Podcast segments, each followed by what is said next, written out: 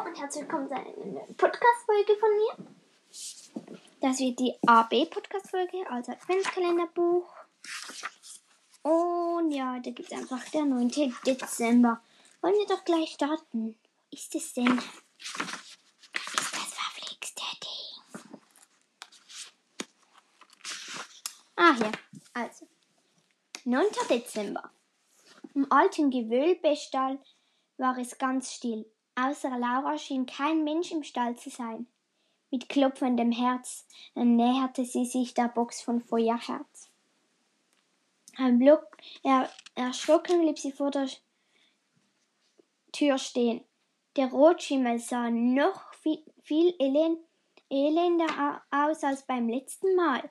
Mit trüben Augen starrte er vor sich hin und hob nicht einmal den Kopf, als Laura vor der Box erschien. Sein Blick tat ihr in der Seele weh. Feuerherz, lockte Laura ihn leise. Komm doch mal her, bitte, ich meine es gut mit dir. Langsam drehte sich das Pferd um und sah Laura an. Feuerherz sah so mutlos und verzweifelt aus, dass es Laura die Kehle zuschnürte. zuschnürte. Na komm schon, lockte sie ihn noch einmal. Wie in Zeitlupe Lupe setzte Feuerherz sich in Bewegung und schob den Kopf über die Boxentür. Liebevoll strich sie über sein raues Fell. Feuerherzes Muskeln fühlten sich hart und verspannt an. Lauras Herz wurde ganz groß und weit. Mit kreisenden Bewegungen ließ sie ihre Finger über sein Fell gleiten. Ich möchte dir so gerne helfen, sagte Laura leise. Das möchten wir alle, ertönte da eine Stimme hinter ihr. Der Stallmeister war unbemerkt hereingekommen. Verkümmert blickte er auf Feuerherz. Wir können uns nicht erklären, weshalb es ihm so schlecht geht, meinte er. Gestern war noch einmal der Tierarzt hier, aber er kommt nicht darauf, dass Feuer, was Feuerherz fehlt. Was ist bei uns bei seinem Unfall passiert? erkundigte sich Laura. Feuerherz ist bei einer Vorführung auf dem gefrorenen Boden ausgerutscht und gestürzt, berichtet der Stallmeister.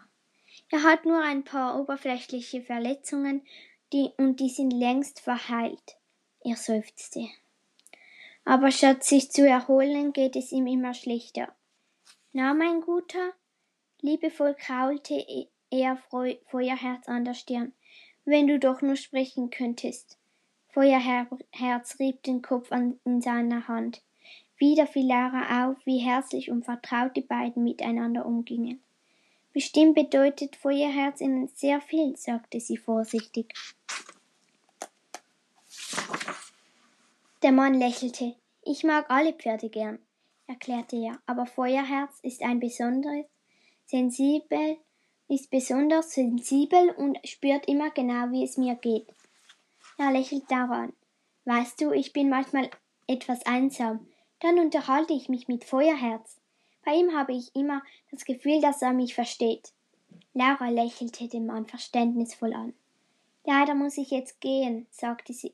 Meine Eltern warten draußen auf mich.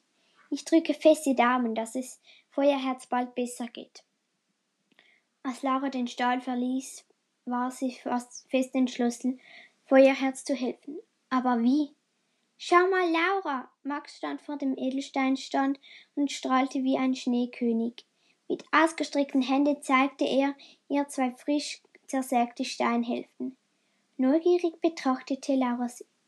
In der einen Geodenhälfte formten sich schwarze Edelsteine ein Dreieck mit goldener Spitze. In der anderen schimmerten goldene Funken auf einer schwarz glitzernden Fläche. Das ist die schönste Geode von allen, fand Max. In der einen Hälfte ist ein Vulkan zu sehen und in der anderen die Lava, die aus dem Vulkan kommt. Das hatte Lara zwar nicht erkannt, aber Hauptsache Max war zufrieden. Waffel essen! meldete sich jetzt Sophie zu Wort. Miss Foster lachte. Oh ja, eine Waffel habe ich, auf eine Waffel habe ich auch Lust. Lara zwinkert ihrem Dad zu. Sie hatte schon bemerkt, dass er einen Plan hatte. Mr. Foster lächelte dankbar zurück. Während der Rest der Familie zum Waffelstand weiterging, blieb er unauffällig zurück, um noch eine schöne Geode als Überraschung für seine Frau auszuwählen. Kurz darauf ließ sich die Familie, ganze Familie knusprige Waffeln schmecken. Der Feuerschein zahlloser Fackeln tanzte über den Weihnachtsmarkt und warf geheimnisvolle Schatten an die Burgmauer, während Laura ihre Waffel in ihre Waffel biss, blickte sie noch einmal zum Stallgebäude hinüber. Da sah sie im rötlichen Dämmerlicht Raya in den Stall huschen. Laura runzelte die Stirn. Ob Raya wohl wieder zu Feuerherz ging? So, ähm, was war's für heute?